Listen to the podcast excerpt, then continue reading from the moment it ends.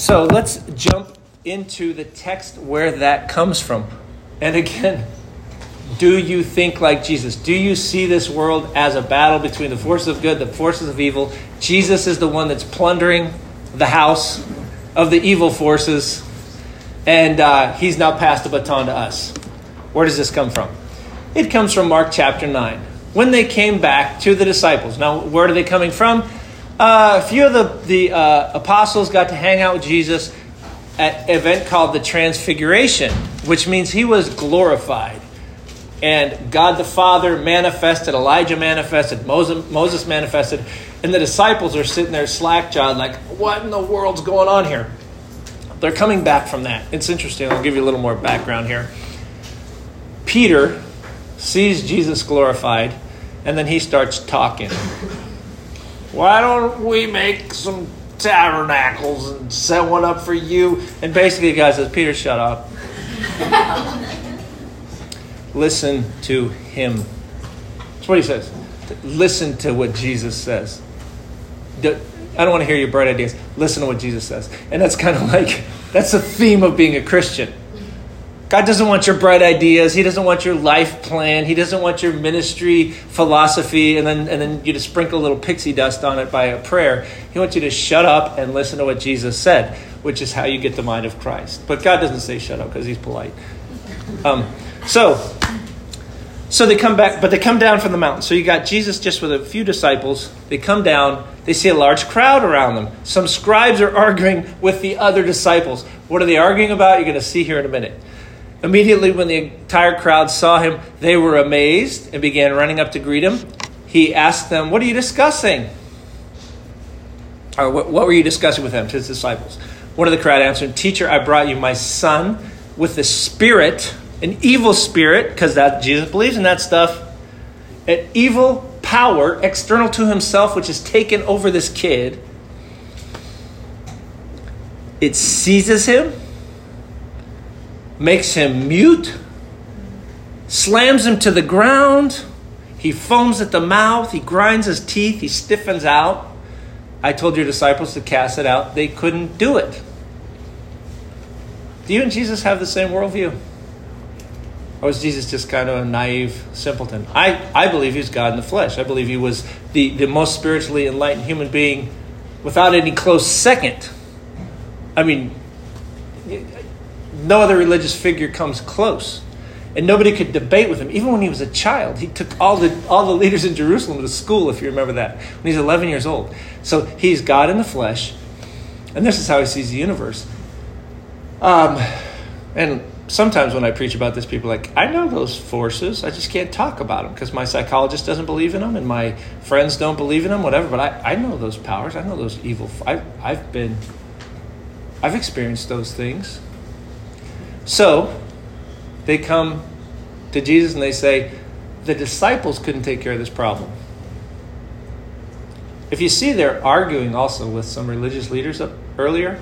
What are they arguing about? That's that's a whole different sermon. But when you start seeing things like Jesus sees them, a lot of a lot of religious folks are going to want to argue with you, and I'll say, well, Jesus said it, so I didn't make this up. You don't like demons? I I'm not. You don't like Satan. You don't like the the idea that evil powers can oppress us and, and, and control our lives and drag us to hell and keep us in bondage. I didn't create that. Some people would say like, I hate Tad. I hate going to his church because he teaches this stuff. I didn't make this up. This is Jesus.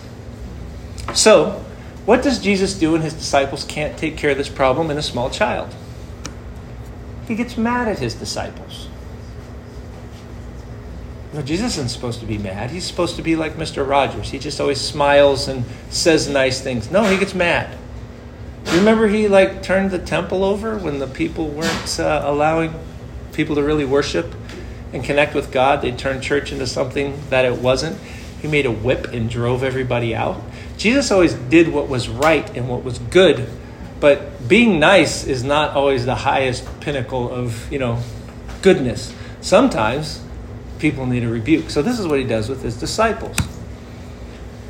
He answered them and said, O unbelieving generation, how long shall I be with you? How long will I put up with you? And he's talking about his disciples as well. In Matthew, he says, perverted. He calls them perverted. Oh, unbelieving and perverted. You guys are sick in the head. What's the matter with you? Bring the kid to me. He's not just talking to the unbelievers, he's talking to his own followers, his disciples, who would later be apostles sent out by him. What is the matter with you guys? Why can't you help this kid? Bring him to me. They brought the boy to him. When he saw When he saw him, immediately the Spirit threw him into a convulsion, falling on the ground. He began rolling around, foaming at the mouth. He asked his, uh, um, so Jesus asked the Father, How long has this been happening? He said, Since childhood. It's thrown him both into the fire and the water to destroy him. What's that called? That's called suicidal. Kid has fits. We'd call it epilepsy. The kid is suicidal. The kid is destructive. In other parts of the New Testament, we see people, they gnash themselves with stones or cutters, self mutilators. Oh, but we don't believe in demons. It's all psychological. It's all medical. It's all. They didn't get a little red wagon. They didn't. You know, their, their dad wasn't there for them. Whatever. No, nothing to do with these evil powers. Well, you and Jesus don't see the world the same way. Jesus saw it as now. It's complicated, and you have to learn how they work. But there were these evil forces involved. Is this part of your worldview? When was the last time you thought about the person that you love that's addicted, being under the power of the evil one? The person that you love who just can't hear the gospel, the person that you love that is full of bitterness and hatred, that, that Satan somehow is in the mix, fueling that distortion in their mind, in their heart, in their soul. Bring him to me. So the Father says, If you can do anything, take pity on us and help him. Now, check this out. Jesus said, If you can. Some, some Bible teachers like to say uh, Jesus is kind of repeating the guy, being a little bit sarcastic, like, if you can, what are you talking about? I'm Jesus. What do you mean, if you can? I don't think that's what he's doing at all. He's telling the Father, look, if you can believe, if you can see things like I see things, and if you will agree with me, because that's what faith is if you will change your worldview and start seeing it like I see, if you can, all things are possible to him who believes. Immediately, the boy's father cried out and said, I do believe, kind of, sort of, a little bit. Kind of. Help me to believe more. That's what he's doing here. Jesus, Jesus is frustrated at everybody, including his apostles. Why can't you guys see what I see? Why aren't you clear on what's going on here? Why don't you understand? And I was even thinking about the religious people that they're arguing with. Maybe they're throwing them off their game. Well, this really is, that's kind of a primitive worldview. Because there were actually the guys that were in charge of the temple, they were the Sadducees. They didn't believe in demons at all, or angels, or the resurrection. The Bible tells us that. So there's just religious people arguing with their disciples. Maybe they're throwing them off of this perspective you, maybe you have your, you know, your uncle Sal is a Methodist minister, and you try to talk to him about demons. oh, that's just primitive hocus pocus, blah blah blah. Oh, okay, I guess so. My pastor seemed to know what he's talking about, but I'll go. I'll I'll run with you. What was Jesus' perspective? He's telling his father, if you can see things like I see things and believe with me, you could accomplish anything. Now, of course, that's within the realm of God's will. It's not, you know, you can speak a Mercedes into being or whatever, you know, luxury condo in Hawaii. He's saying, look, anything regarding God's kingdom and the goodness that you want to see manifested in this world, if you can just believe with me on this, it'll happen. Now, I've highlighted some words here. Pistis is the word for faith or belief. if you put a, a Greek letter alpha on the front of it, either you can do it anyway, it's kind of complicated. But basically, it's oversimplified. It's that word pistis, what it's called an alpha privative. It means no faith. So Jesus at the beginning here, at this top line, he says, You have no faith. That's why this kid isn't fixed. And it's your fault because you're not believing. What does that mean? You're not seeing things rightly like I see things. And then he tells the father, If you could see, now the word's slightly different. It's a masculine and a feminine form, but it's basically the same concept. That's what I didn't want to say because that would confuse you. Same root but and the alpha privative on it. Saying you don't have faith, that's why you can't pull it off. What does that mean? You're not seeing things like I'm seeing things. If we could see things like God saw them, like Jesus saw them, we'd pray with clarity, we'd pray with faith, we'd know what God wanted to do, and that faith it would be the thing that released the power of God into the situation. This is not taught very widely in the church. Study the Bible and see if these things are true. Why is Jesus upset at these guys? They don't have the faith to pull it off. Bring the kid to me. I'll show you what God wants. If you guys had agreed with me, you could have done it. So, what else do we got here? Okay, so Jesus saw the crowd was rapidly gathering. He rebuked the unclean spirit and said to it, You deaf and mute spirit, I command you, come, come out of him and do not enter him again. After crying out, throwing him in a terrible convulsion, it came out, and the boy became so much like a corpse that most of them said he is dead. So, this is kind of interesting as well. Jesus takes care of the problem with God's perspective, and everybody's like, Good job, Jesus, you killed him. Way to go. Way to go. Jesus doesn't flinch. And sometimes when we're doing things the way God wants them done, things will get ugly for a minute, and God says, Don't flinch. Keep pushing because you are doing this right. So he doesn't flinch. Jesus takes him by the hand, raises him up. He gets up, and he comes into the house. His disciples questioned him privately, Why couldn't we drive it out? And he said, This kind does not come out by anything but prayer. Now, here's some confusion.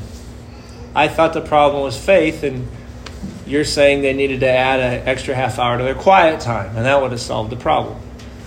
No, because uh, if you know the Bible, you know that Mark is the quick gospel, and then Matthew and Luke are basically Mark filled out with a bunch of details. Does that make sense to you? Matthew, Mark, and Luke, they're all the same story.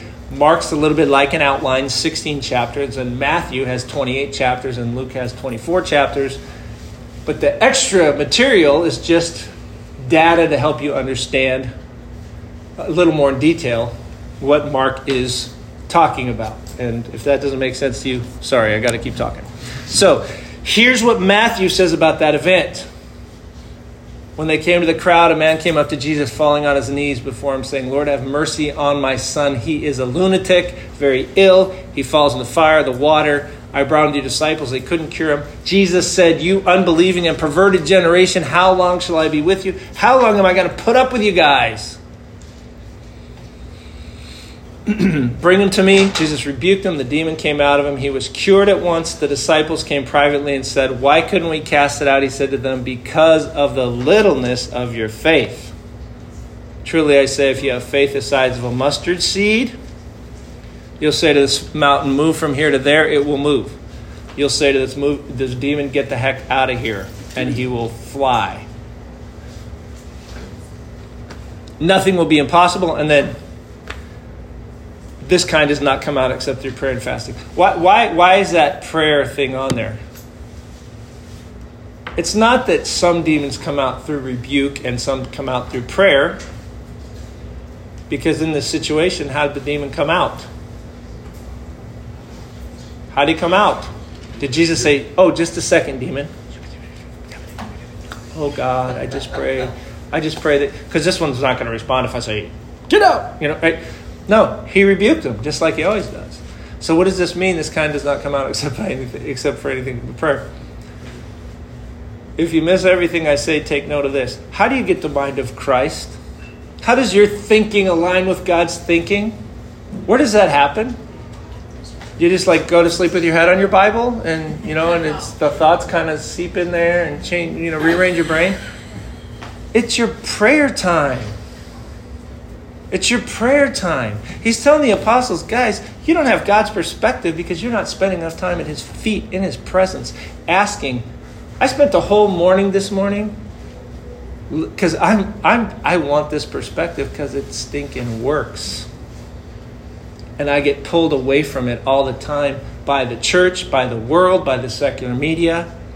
And either they're crazy or Jesus is crazy, but I've seen breakthrough and miracles happen in people's lives only when I'm clear thinking like Jesus is and, and approaching it like this. And there's some of you sitting in this room that have been delivered because I was a little more on my game and I wasn't pulled off. But Jesus is telling his disciples, guys, you don't have my perspective because you're not spending enough time engaging God. And so this whole morning, I, my prayer, I was I listened all the way through the Sermon on the Mount. I listened from Matthew, the Sermon on the Mount, all the way through. I'm trying to remember what chapter. Up through 15. And I was like, God, give me the mind of Christ. Give me the mind of Christ. Give me the mind of Christ. Give me the mind of Christ. I don't have it. I'm a crazy man in so many categories. I can read the Bible, pat myself on the back for reading it, but it hasn't changed me. And I still think like a crazy man. So I'm praying, God, give me the. And so Jesus is telling his disciples, guys, you don't think like I think because you're not spending enough time with God. And it's not just in prayer, it's also you have to be full of the Word of God. So all this that we're saying we're getting our framework from the written word of God.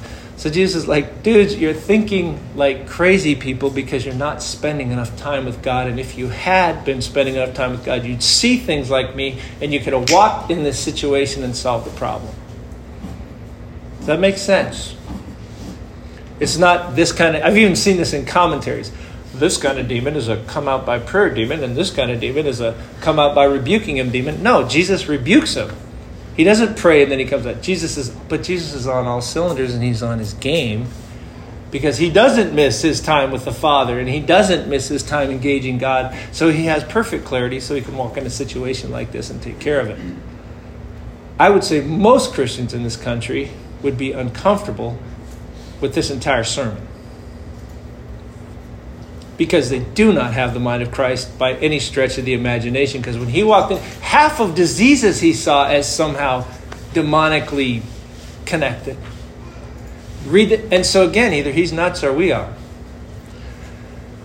So, this is lose your mind too. I kind of believe that, but do I really believe that?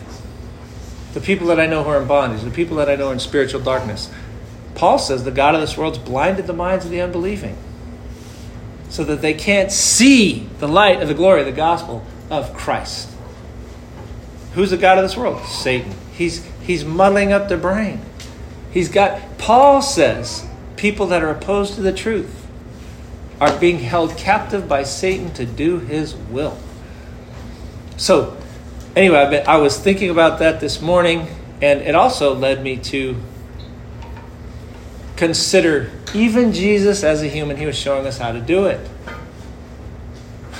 we, the devil even gives us dumb ideas about what our time in prayer is. It's like, well, if I don't punch the clock and spend a boring half hour with the Lord, God's going to be mad at me, so I guess I'll just have to kind of slog through it. It's like, are you kidding me? This is a time for you and God to start seeing things in the same way so you can be a difference maker in this this again Martin Luther's hymn, though this world with devils filled should threaten to undo us. People say, well, that's crazy talk. Yeah, me and Jesus. But I'm not good at this. I am the man saying I believe, help my unbelief. And you're like, oh man, I wish I believed like Tad. No, I'm just I'm telling you where the bar is. I'm not saying I'm there, I live it but I have touched it. I have gotten there occasionally. And some of you people are in this room. You're not dead. You're not in prison because I have seen a little more clearly than I do. And I'm kind of bamboozled by all the philosophies of the world. And I'm praying against Satan, his power in people's lives. But uh, I, I was thinking of, uh, as I was preparing this, uh, yeah, I, I, don't live this, but I, I want to set the bar where it's supposed to be so we can all aim for it. Because ignoring the bar is not going to help anybody the people we love, the people that are lost, the people that are in bondage, our friends who are crazy. They are, the vast majority of them, they have demonic issues. Now they also have issues that they have to repent of. How do they get those demonic issues? Sin. Sin. And so if they repent, then the devil has nothing to hold on to, has nothing to control in their life. There's a whole there's a whole science to this, but there's these evil forces. We got to learn how to fight them. We have to know they're there. Um, I'll just give you a personal illustration uh, from my own life because I have. I don't think about this for a while, and then a situation will come crashing into my life that's like something out of the New Testament, and uh, I'll have to deal with the reality of it, and then I get clarity, and then I kind of go back into the muddle.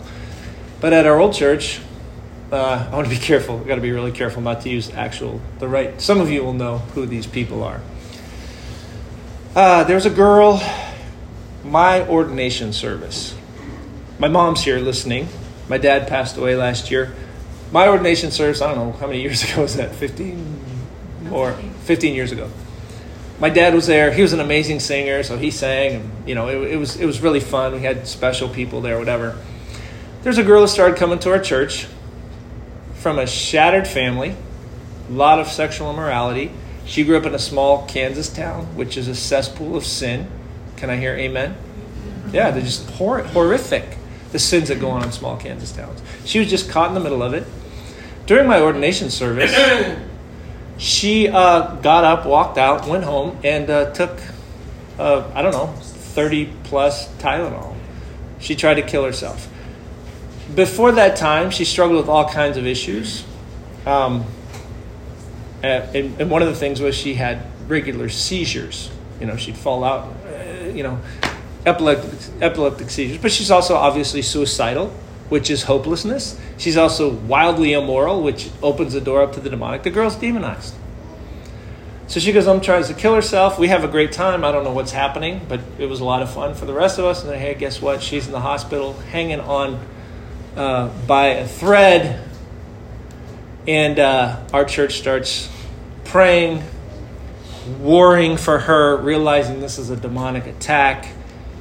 Her father's not saved, but just a little cheat. I'll tell you the end of the story when the miracle happened in her life, he started coming to our church because he said, Whatever happened to her, I want some of it. And now he's, he's also passed away, but God absolutely transformed his life. He was one of the total jerks in our community and became one of the sweetest, kind of almost like our mascot of our church for a while.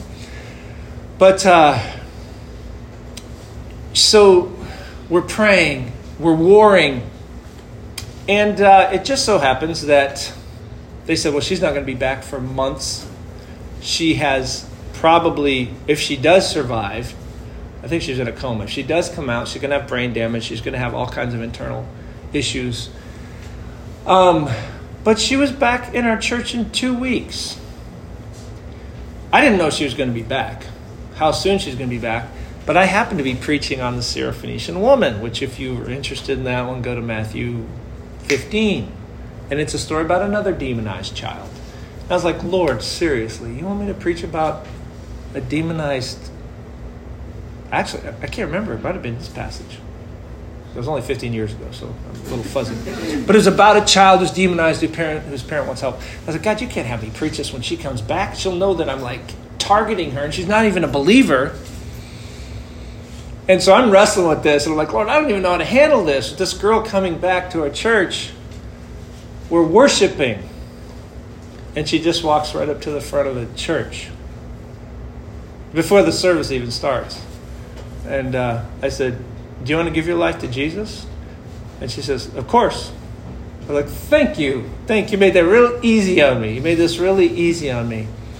But we prayed for her. She was physically healed there was no brain damage, there was no internal damage. She had no more seizures from that point on. It was done. Um, and she ended up opening her heart to the Lord. But we were definitely approaching it as a spiritual battle. Did we take care of it as efficiently and as, you know, streamlined as Jesus? No, but we definitely had people praying, we had people warring, we had people, you know, taking authority over the evil one, and the miracle happened. I mean, there's nobody who can deny. A lot of us, well, several of us in here, um, we're a part of that. But this goes on around us all the time. All kinds of people we know are afflicted by these demonic forces. Satan is keeping them in bondage through their sin, and they'll fight for their sin. Hopelessness, bitterness, sexual immorality, these are all open doors for the demonic. We can break the power of Satan over their life, and then if they will repent and they'll be born again, they're like sealed up, and the evil one can't touch them. And so, those of us who are born again and are walking in holiness, I used to be demonized. Anybody in here aware of the fact that they used to be demonized at some point? Let me see your hands. Yeah, a lot of people. Okay, yeah, like voices in the head, suicidal thoughts, compulsions. Where is this coming from? Night terrors, just senses of evil presences in the room, that kind of stuff. Um, I got to tell you, it's nice to be free. It's nice to be free. But even after we go through all that, sometimes we forget it. We, or, or people convince us, well, that wasn't really what was happening, and blah, blah, blah, blah, blah, and suddenly we're under the spell of the world. So, listening to uh, Hudson Taylor a man who really believed, really lived his life as if the world truly is under the power of the evil one, as if he truly had the key in his pocket to set any human being free. There'd be some prayer, there'd be some war. You know, he might not be able to take care of it as efficiently as Jesus, but he could take care of business. And, and again, in this church, we've seen people set free. Amen? And it's wonderful. But if we would see more clearly, uh, then the power of God and the glory of God would be, be manifested more in life. But when we see less clearly, we're like those apostles. And uh, maybe someday we'll stand before the Lord and someone will say, Hey, I went to that church. You know, I, I went to that church out at the Green Valley Center. Um, but they just didn't really have anything for me. And yeah, I was oppressed and I had voices in my head and I wanted to kill myself. And I, you know, I'd been, had demons terrorizing me my whole life. They just didn't really seem to be able to help. What would Jesus say to us? What the heck's the matter with you guys? Why, why after five years, 10 years, 15 years of walking with me, studying your Bible, you still don't believe that there's demonic powers out there? You still don't understand the connection to sin? You don't have any idea how to help these people? So, like the apostle says, what's the matter with you? Now, I like being re- rebuked by the Lord. I'm not like, oh, woe is me. I'm just such a, I'm going to flog myself. For me, it's hopeful. And it says, who the Lord loves, he disciplines. God's like, hey, you can be having a full, exciting life. You can be a freedom fighter. You can be seeing people's chains broken. And you can be right in the mix. You can be the lightning rod. You can be the one that God uses. But uh, in order to see that happen, you got to be in the Word because that's what changes your perspective. And you got to be praying regularly. God, all right, I just read a page. What did I just fly by as if it weren't even there? Read the Sermon on the Mount, you know? He's like, don't be anxious about your life. Don't be anxious about your life.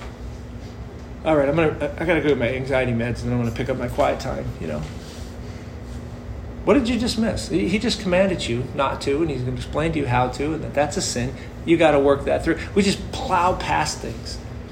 He says, "Don't store up for yourself treasures on earth." All right, after my quiet time, I got to go, man, spend hours like mulling over my 401k to figure out, you know, how am I going to get that $2 million I need to get together for retirement?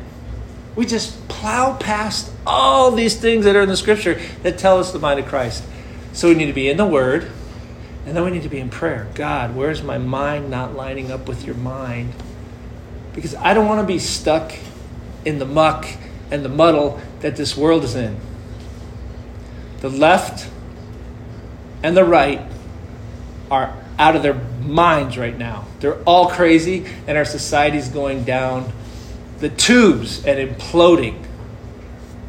The immorality in our culture is off the scales. The stuff that is happening in elementary schools and middle schools for people like in their 40s, 50s, 60s, you can't fathom. The girls cataloged with pornographic videos in, in middle class middle schools. This is commonplace. We, it's we're out of our minds. Kids like when when a kid used to like a kid when I was when I was young, you'd get their phone number, and you'd call for about three weeks, and usually just like, hey, what are you thinking? I don't know. What are you thinking? You know, and then when you got really advanced, you went to a movie and you held her hand. You know what kids do now? They say, hey, you know, Trish likes Timmy, uh, let's meet in the broom closet and have sex. That's what goes on in like middle schools now. Like when you like somebody, you hook up with them. And we're we're out of our minds. This culture is like run. Jesus said, when an unclean spirit goes out of a person, it goes through like a desert wasteland. And it says it comes back, and if the person hasn't taken care of business and cleaned things up and sealed things up, it says it brings seven more spirits. And he says that's the way it is with this generation. That's that's the, that's what we're sitting in. What was I had one preacher. He said our unsaved grandparents would be shocked by what even Christians do today. So we we got to snap out of it. And we got to say, Jesus, what is your mind? What is right? What is wrong? What's the warfare? What's going on? Why are people in bondage? How do we get them out?